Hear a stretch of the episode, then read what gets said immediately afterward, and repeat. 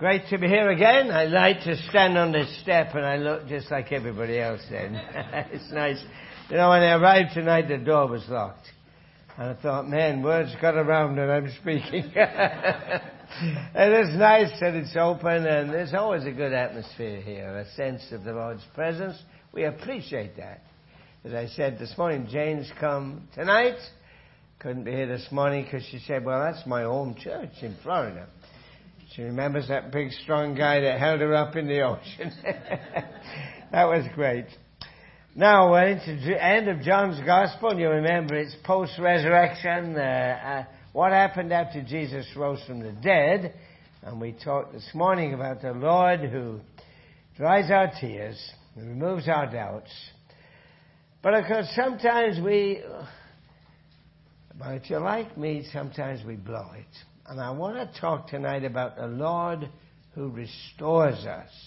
We're talking, of course, about Peter.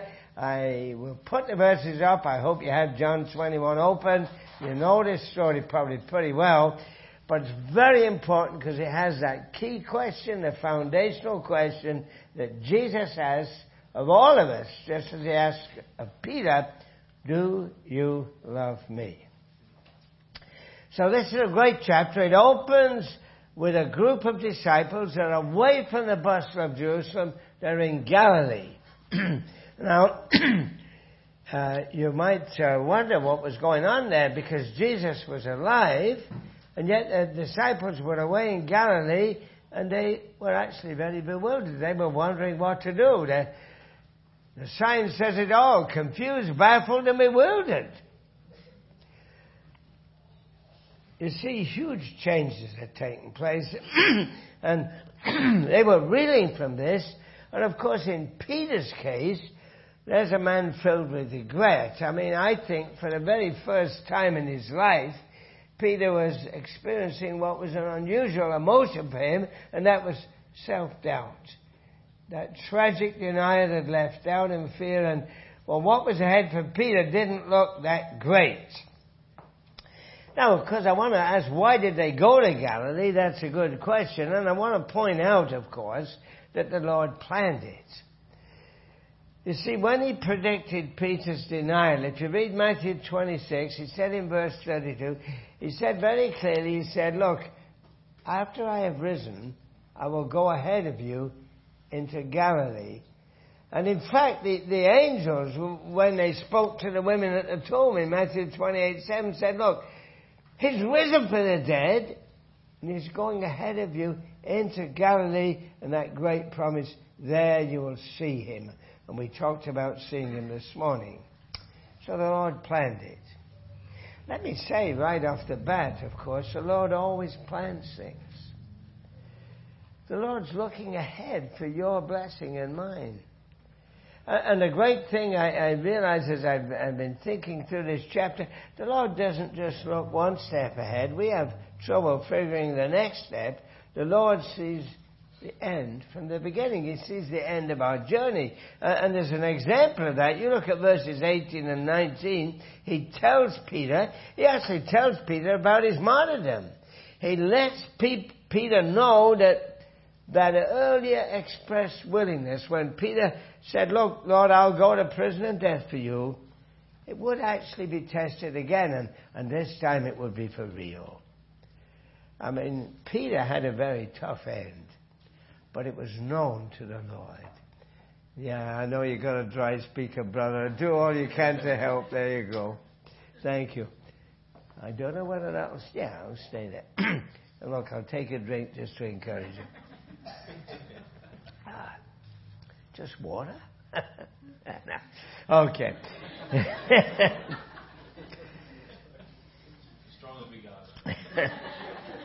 Peter had a very tough end, but it was known to the Lord. You know, things come in our lives, tragic things, unexpected events. Remember, they're known to the Lord. The Lord's not capricious. Uh, He's an omniscient Lord. We talked about His divinity this morning, and the Lord knew that away from the crowds in Jerusalem, once they'd absorbed the fact that he really was alive, they could focus their attention on the future. And that's what they needed to do. And especially uh, just, just away in a piece of Galilee, they could be prepared for what was, of course, going to be an incredibly important job. But especially, the, the, the key thing I want you to realize tonight, he wanted to give Peter that opportunity to be fully restored. You see, Peter again needed to become a leader as they launched into what was going to be a very challenging new ministry, and they didn't have the physical presence of the Lord. And they certainly needed leadership. Christian church needs leadership. God calls individuals to lead his people, and Peter had that gift, but he was sidelined. So we're going to talk about all that. What we're going to do tonight is focus on three things. I'm going to say a bit more about this predicament of the disciples as they were bewildered there. I want to particularly focus on the provision the Lord makes. He provides for every situation, and of course the devotional application we've got to get to is the personal response Christ wants. Said that this morning. It's it's all down to the individual. So the predicament of the disciples, the provision the Lord makes, and the personal response Christ wants. That's where we're going tonight, so you can follow through. So let's talk a bit more about these disciples. Here they were, just, just picture them. They're in Galilee. Uh, there's no sign of Jesus at this point, and they're, they're saying, What now? And of course, Peter, You've got to remember he'd be haunted by the memory of Christ's look. He, he denied Christ. Christ had looked at him and, and th- this thing would be weighing so heavy. And the other disciples, they normally looked to Peter for leadership and they were floundering. Um, they were just waiting to see him in Galilee. They, they knew about the promise, but nothing was going on. And I have some sympathy. I mean, it's easy to criticize them for not having all the faith they should have had, but you know, waiting is difficult.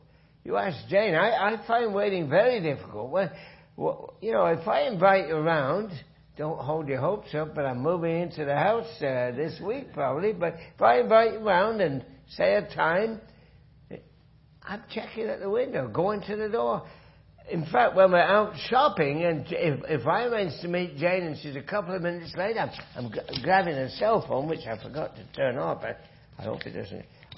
Grabbing a cell phone because she's supposed to meet me. I, I find it hard to wait. So I'm not criticizing them, but there they were. They were waiting, and they was basically couldn't answer the question what to do next. That was a question they couldn't answer. They were perplexed and uncertain. So what did they do? Well, well, they did what many of us do. If you're waiting, if you're uncertain, if, you, if you're not sure what the next move is, often you just move to distract yourself. You're going back to do something to keep busy. Maybe something you enjoy. Jane seems to go to knitting. I tell you what I do. When, when I'm confused and puzzled and distracted, I, I, I potter in my garden uh, well, I can't do it this time of year in Canada. That's all I. So whatever, I play around with my computer.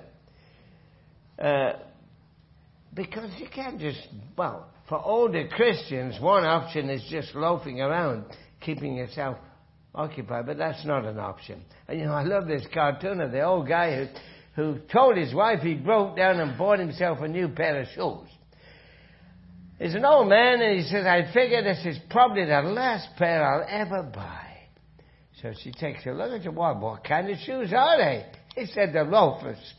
Oh, she said, how appropriate. loafers. she knew he was a loafer around. Now, this is a fairly young congregation, but I gotta tell you, as you get older, loafing around is not an option. These guys, that was not an option. You know, I love that verse in Psalms 92:14. Uh, as I get older, I find it more precious. They will still bear fruit in old age. They will stay fresh and green.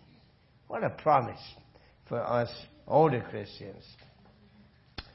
But these were younger guys. They were ready for action. So what Peter does, of course, is say, look, I'm going fishing. It's obvious. I mean, this is what, this had been his life before he left everything to follow Jesus. So it was easy to slip back into it again. I mean, and the others, they were so glad to have a suggestion. Here's Peter at last making a suggestion. They said, well, we're coming with you. Uh, I mean, they realized this is better than hanging around on a, a loafing. We got to do something. But you see, the Lord knew what was going on, and, uh, and this was, was a predicament that the disciples solved in that way, but the Lord, and this is so like our Lord, provided in a wonderful way. Because what happened next, that miraculous catch of fish, uh, it was the first of two really brilliant moves to show the pastoral heart of Jesus. And don't take these things for granted. The, the second, of course, was the breakfast fire on the beach, and we're going to discuss that soon. But this miraculous catch of fish and the fire on the beach, they were important steps in getting the disciples ready to respond to Christ's commission.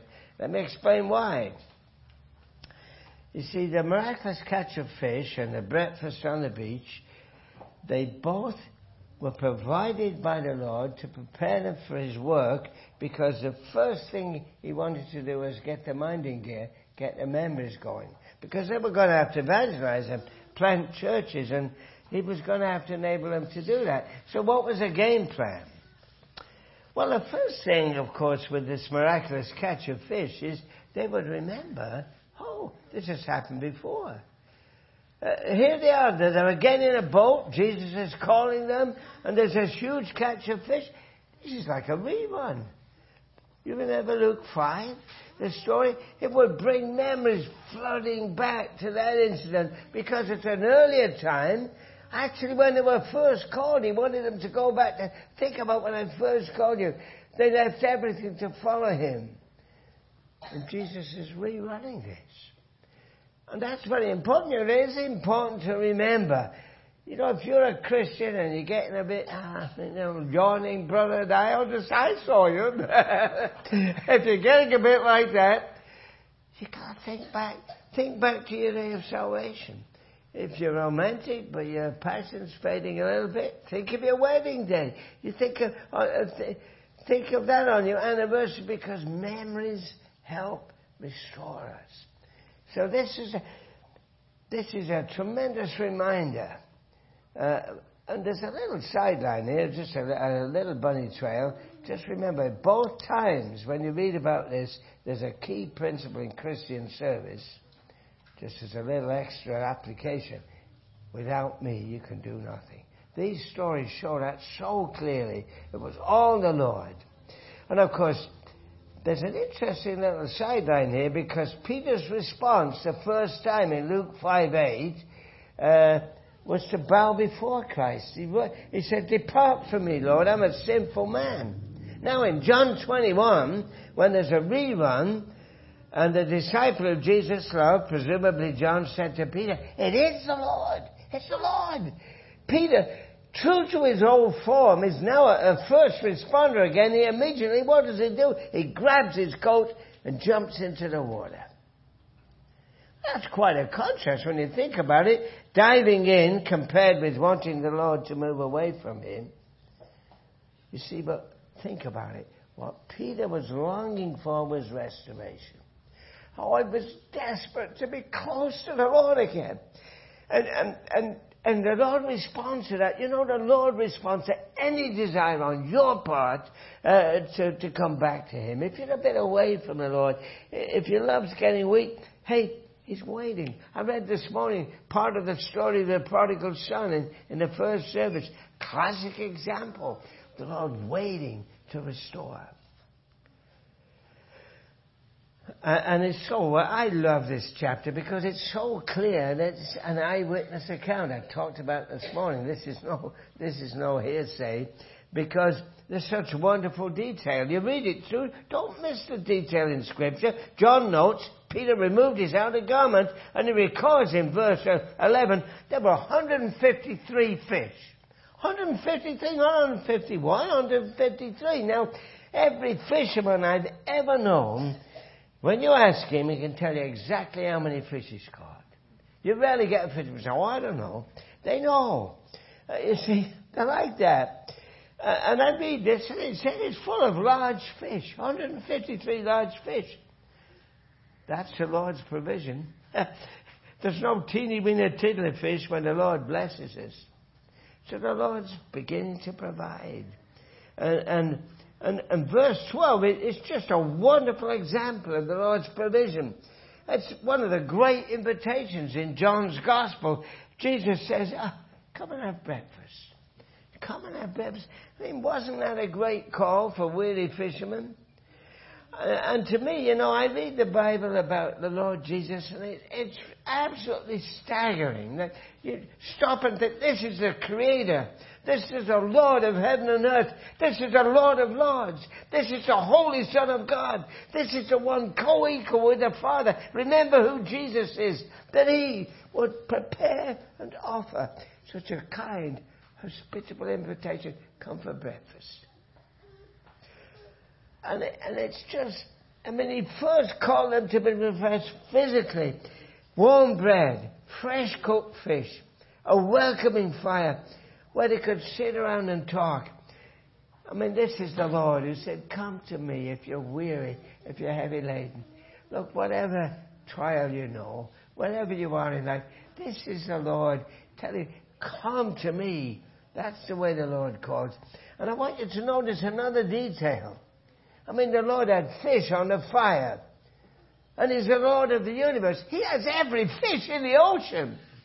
There's not a fish in the ocean that isn't the Lord's. But what does He say in verse 10? He says, You bring some of the fish you've caught. I love that. I mean, they caught? What's caught? You see, this is how the Lord loves to work. He loves to work through and with us. He wants to work here in Hollywood, through Boulevard, through what you can do. That's why you're praying and fasting because you want the Lord to use you. But you see, that's what He does. He said, You do what you've got. And, and it was such a beach party. I mean, what a time. In verse 12, it says they knew it was the Lord. And so there it was. They were back together again. They knew it was the Lord. They were sharing fish. They were talking about the future. I mean, this was so good. Can you imagine how they began to feel? You see, but uh, like everything the Lord does, that fire had special purpose. See, because God's a purposeful God. I said He's not capricious. God does things deliberately for our blessing. You remember the setting of Peter's denial. The three denials of Christ, where? He was warming himself by the fire. It's stated twice in John 18. And fires create a special atmosphere. I mean, there's a crackle of the burning wood, there's a smell of the smoke. Uh, campfires are wonderful moments. You see, I want to tell you, this fire, like the huge catch of fish, it was a memory jogger for Peter. And, and, and, you know, smells are particularly effective in bringing back memories. I mean, why do you think some women stick to the same perfume all the time? Because that distinctive smell of Chanel number five, well, that, uh, that can bring memories of a special sweetheart. I'm getting used to Jane's new perfume now, but you know, I, you remember. It brings it back. And for me, it's a bit prosaic. You know, every time I smell what we call hot chocolate, I think of my mother and cocoa. Because when I was a kid, every night she brought me a, a mug of cocoa and I went to bed with my brother. And I think of my brother and my. Oh, why do I think that? It's just a smell. But it does that. You see, and, and this is what the Lord's creating a fire and a smoke because He's helping take Peter back to that awful time. He needed to think when he'd firmly denied the Lord three times and he was creating the atmosphere. Uh, and Peter would be sitting there, I'm sure, ashamed of what he did. And, and, and he'd think about the look on the Lord's face. And I feel it for Peter because after that third denial, he, he knew it was over. I mean, how could he ever be a leader again? And I've thought about that a lot. You know, it seems incredible that this brave and outspoken Peter could fail so badly that, around that first fire. And I thought, and I reread the Gospels because I wanted to understand what happened. And I want to tell you what I think happened. I want to go through this because it's a very important lesson for us. I think it started with pride. You know, they say pride comes before a fall. You think of Peter. He said, Look, even though others forsake you, I'm ready to go to prison and death for you. You see, pride always likes to compare itself with others. You know, well, I could think of a bad speaker and say I'm a better. You know, we can all think of people who are not quite up to where we are, not doing as well. Well, Peter did that, and we'll meet it again soon. And it's just a reminder to be so careful to watch out for misplaced self confidence, pride in what we can do. And overconfidence in himself, it did seem a problem for Peter because, you know, he was the guy that was ready to get out the sword in the garden. He said, Don't worry, I'll look after it. He said, Look, Lord, I'll always follow you. I'll do it. So confident. And I read these phrases that Peter spoke, and I think, you know, they speak of pride in what we think we can do. And it comes easily to our lips, and, and it's the first step to failure. But after pride becomes what? Prayerlessness. You see, there was a crisis situation. You remember prior to the denial, they were with Jesus in the Garden of Gethsemane. And, and Jesus is sweating great drops of blood. And this, he's praying in agony of soul at the prospect of bearing our sin on the cross. And, and in that dreadful situation, Jesus comes and he finds Peter and the other disciples. They should have been praying and they're sleeping. And he says, Watch and pray. And that's still the Lord's challenge. I'm so encouraged you're having a day of prayer because Jesus said, You watch and pray. And the Lord's challenge to all of us who aspire to follow Him is to pray. And as we heard this morning, pray without ceasing. See, prayerlessness is such folly. And there they were, not praying, but sleeping. But there was a final step. And that was isolation from believers. You think about it. Scripture said Peter followed at a distance. And he finished up hanging around with a crowd of unbelieving people at the fire. I mean, think about this. Do you think Peter, if he'd stayed with John and James and those faithful, believing women, staying with Mary Magdalene and those others who stayed with Christ, if he'd stayed watching the trial and crucifixion close with them, do you think he'd have denied the Lord? You know, we need to nurture our relationships with other believers. Aaron's talked about relationships, so important. Our witness to the gospel is a communal witness. And our core, I mean, of course we reach out. I'm so encouraged having a barbecue for the neighborhood. We've got to reach outside our community, but our core relationships are with our fellow believers. And it's so important we nurture our fellowship with other believers, especially if you're in difficulty and crisis. This, this exhortation in Hebrews 10:25, not to forsake the assembling of yourselves together, is actually very important. It's an exhortation we must follow. That's why I said this morning, if you've got FOMO, fear of missing out, don't miss church. You've got to be diligent. And I want to call you to foster fellowship wherever possible. Make sure you never isolate yourself from the warmth and protection you receive when you get together with fellow believers in the local church. So beware pride, prayerlessness, isolation. Forget them. Foster humility, prayer, and fellowship. Humility, prayer, and fellowship. That's the key. But God had great things in mind for Peter. Yes, we could try and explain his failure, but God had a real big plan for Peter. So what did he need to do? He needed to renew and recommission him. He needed to get that failure completely behind him. I hope you're not a believer who's hampered by the past failure and the Lord's forgiven you.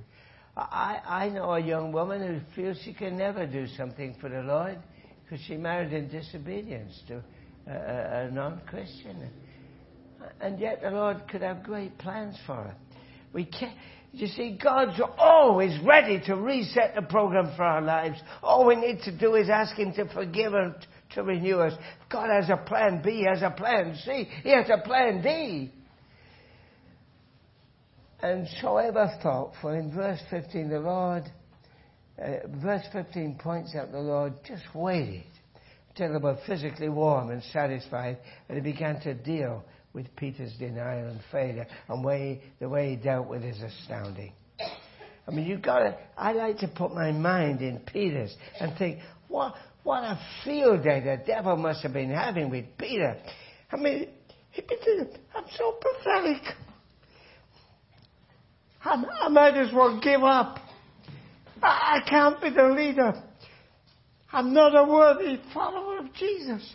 The, the emotion, you know, we have to go to the scriptures to figure out how the Lord did all this. And we know from Luke 24 and from 1 Corinthians 15 that Peter had already met privately with the Lord. And I believe that, that, that as they sat there, Peter's sin would already have been forgiven. But you see, the important thing is Peter had denied the Lord publicly, and it's so important that there was a public restoration. So Peter needed to be publicly restored so that everybody would know that he could again take up his call to be a leading apostle. You see, in restoring Peter publicly, what the Lord provides us is an amazing example of pastoral care. You know, if you're a leader and you have to restore someone, remember this the Lord doesn't just gloss over or ignore Peter's tragic failure. What he actually does is pushes Peter to take responsibility for what he'd done. Of course, the Lord doesn't berate Peter. He doesn't condemn people. Peter, he doesn't badger people. And so this is a little pastoral care lesson. He doesn't blame, but he doesn't overlook. It's very important. If you're a parent raising kids, that's important. Rebellious teenager, how are you going to deal with it? Don't overlook, but don't blame. What an example. you see, there's no attempt on the Lord's part, as we might be, saying, well, let's just forget it, my friend, and, and pretend it never happened. What the Lord does is go right to the real issue, and the real issue, and this is a real issue for all of us, is Peter's relationship with Him. That's the question. That's what this passage is all about. Do you really love me? That's the key question. It's always the most important question in our relationship with each other, but with the Lord. In the end, it's about the reality of our love. Do you really love me?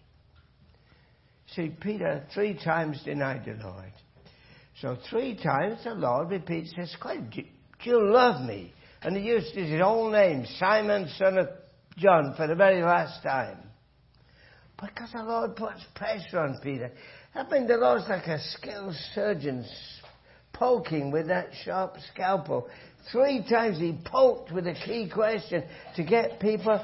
He's getting people to think back to what he'd done. And he asked me, and, and it's wonderful. Verse 15, he says, you love me more than these?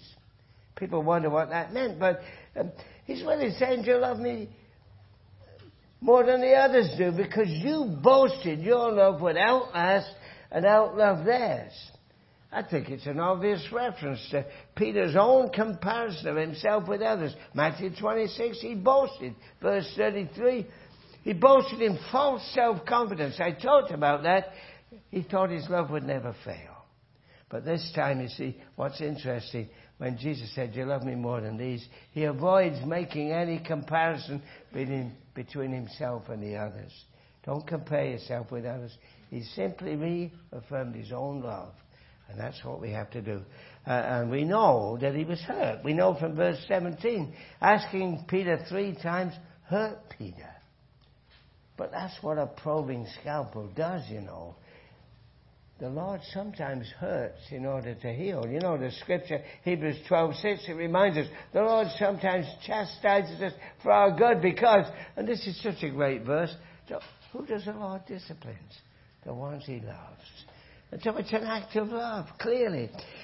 You see, denial of failure or overlooking unfaithfulness is never a solution to healing any relationship. That's true in marriage, but it's true in our spiritual life. And all that blame shifting and denial, it started in the Garden of Eden. You know, the old joke, Adam blamed Eve, Eve blamed the snake. Snake didn't have a leg to stand on. But it may be a joke, but you know what? What was going on is blame shifting, and it has to be abandoned. Because healing requires facing and acknowledging regretting our past. And it has to be combined with an honest expression of our love.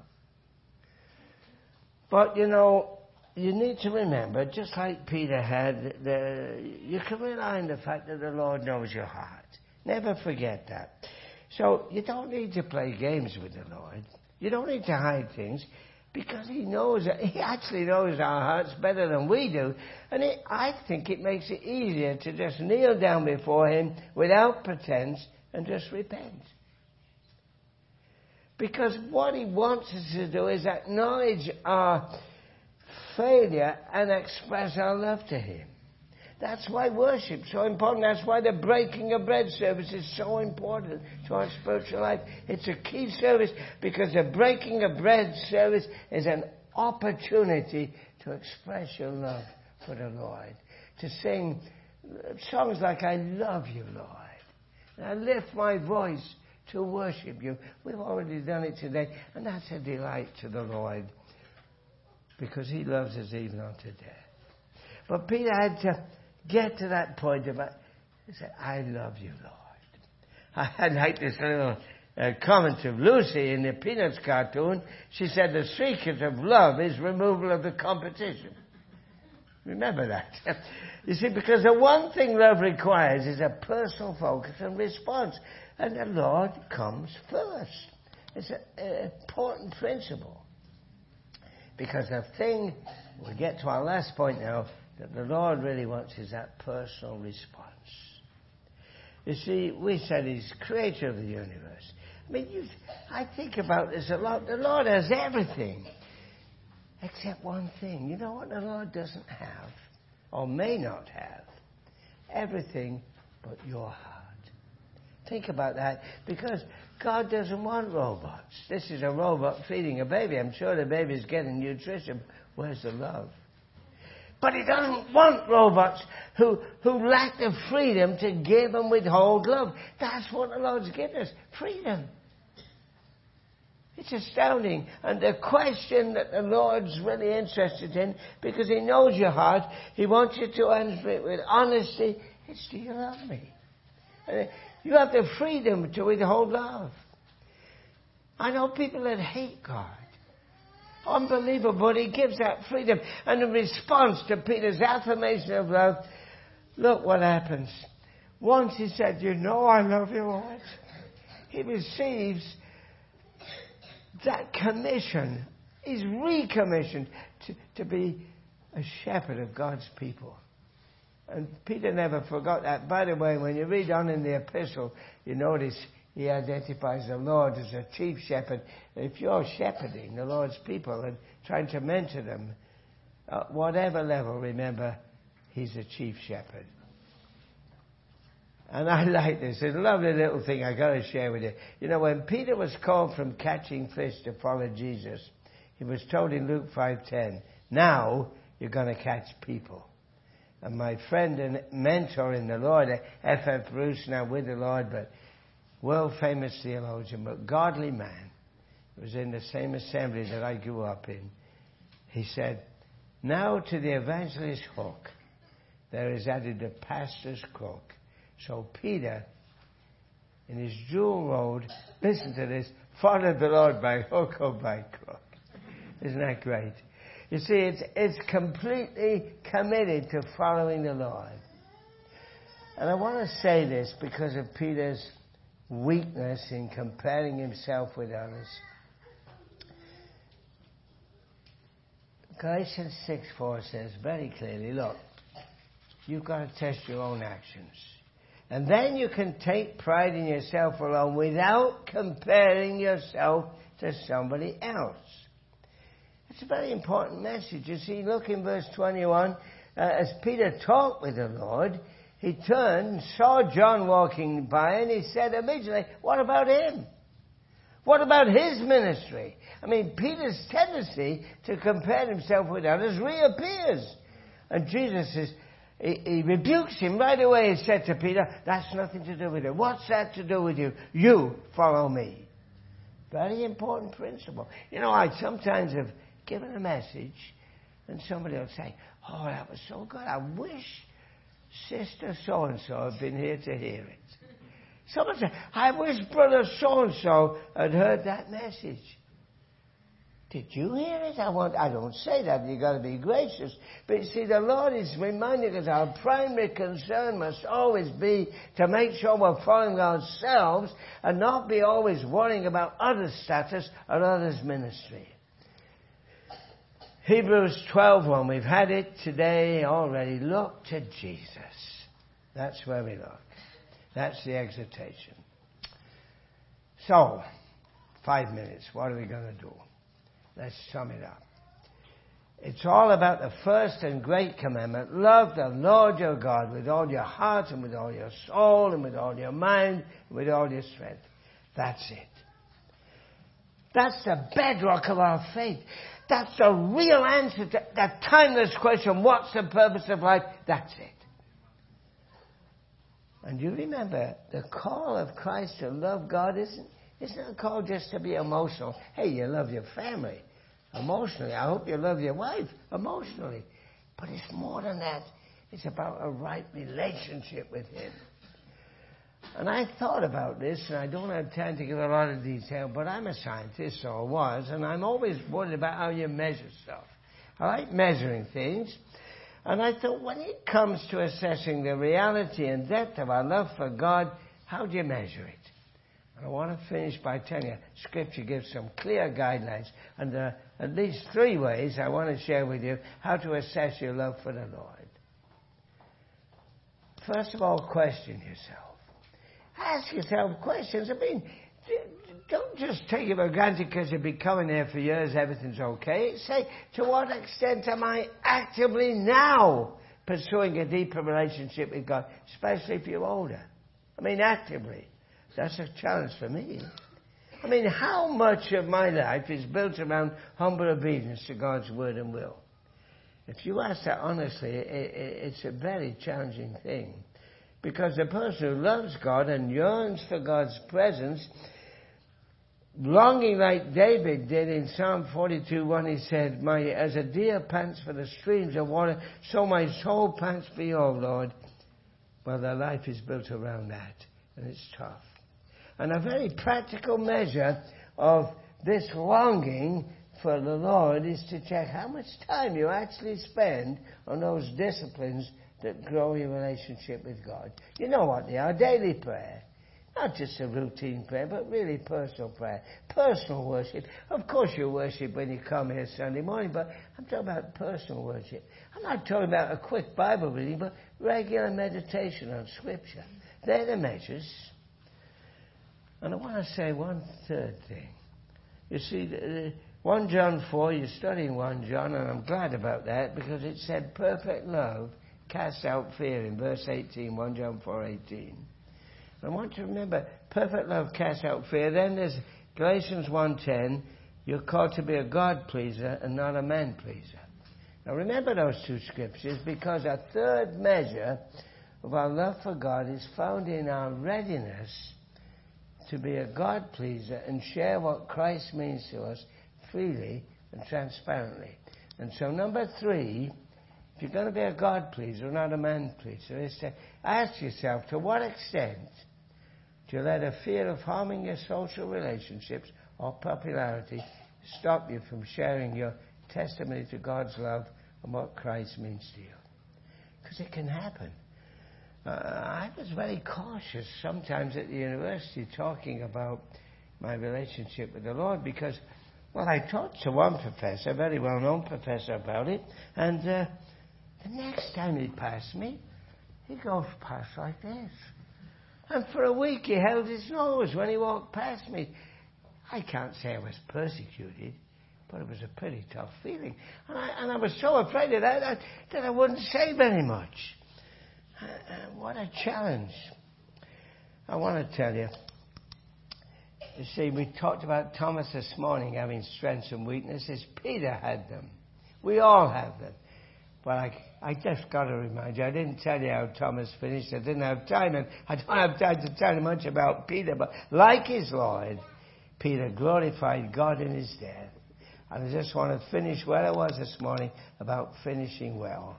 Because in verse 18 and 19, Christ's death, uh, well, no, I'll go back to John 12. Christ's death is described in John 12, 33 as being for the glory of God.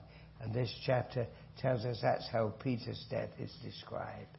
What a blessing. In the end, Peter was able to do what he said he was ready to do way back in John 13. In the end, he did it. And for Peter, it meant following Jesus all the way to death by crucifixion. And I can just pray as we get to seven o'clock that God would use Peter's example to, to renew your commitment and love for the Lord. Take it seriously because that's what the Lord wants. We talk about a lot of Bible theology and doctrine, but what the Lord wants, He wants your heart. And so these are the questions. And I want you to think about them this week. I mean, uh, you'll go off, it's a busy week, but think about it. Am I still actively pursuing a deeper relationship with God? I mean, how much time do I spend on daily prayer, personal worship, and meditation on scriptures, and particularly, and it is hard, and I'm weak on this, do I let the fear of harming my social relationships or popularity stop me from ter- sharing my testimony about Jesus? Think about those. And remember, His word will not fail you. He promised. Believe Him and all will be well. Then go to a world that is dying, His perfect salvation to tell. And let's do what we did this morning. Can we sing this? Malcolm's great at starting the songs. Let's sing this little chorus as, a, as an exhortation. This is the bottom line. Let's sing it. Can you do it for us, Malcolm? Lord, help us to do it. We look at the world, we're so fearful of people, we try to impress everybody, and yours is the only opinion that counts. So help us to look to you and let those things of us go dim. Because the light of your glory and grace will be our eternal joy. And we pray we may share it now for your glory and for our blessing. And we pray that in Jesus' name.